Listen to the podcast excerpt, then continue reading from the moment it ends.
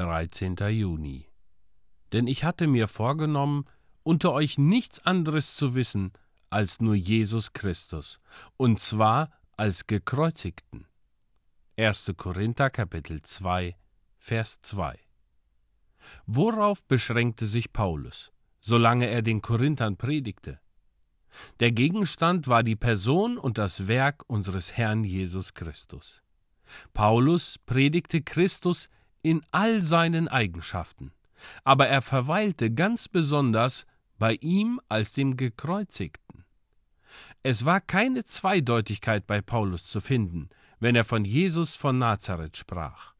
Er stellte ihn als einen wirklichen Menschen dar, als den, der gekreuzigt, gestorben und begraben war und wiederum von den Toten auferstanden in einem wirklich körperlichen Dasein.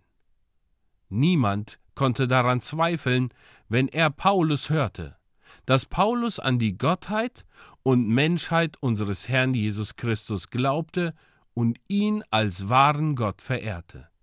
Der Apostel sprach ebenso klar über das Erlöserswerk und legte besonderen Nachdruck auf seinen Tod. Entsetzlich, sagte der Jude, wie kannst du einen Mann rühmen, der den Tod eines Missetäters starb und verflucht war, weil er am Holz hing? Ach, sagte der Grieche, sage uns nicht mehr von deinem Gott, der starb. Schwatze nicht länger von Auferstehung. Wir werden niemals eine solche Torheit glauben. Aber Paulus schob darum diese Dinge nicht in den Hintergrund und sagte etwa Meine Herren, ich will damit beginnen, Ihnen Jesus Christus als Vorbild vorzustellen. Ich hoffe, Ihnen dadurch klar zu machen, dass etwas Göttliches in ihm war und er eine Sühne für unsere Sünde gebracht hat. Nein, er begann mit seiner heiligen Person und beschrieb den Herrn Jesus so, wie der Heilige Geist es ihn gelehrt hatte, und stellte die Kreuzigung in den Mittelpunkt. Ja, er beschloss nicht nur, in seiner Predigt nichts zu ändern, sondern er sagt sogar aus, nicht einmal irgendetwas anderes zu wissen.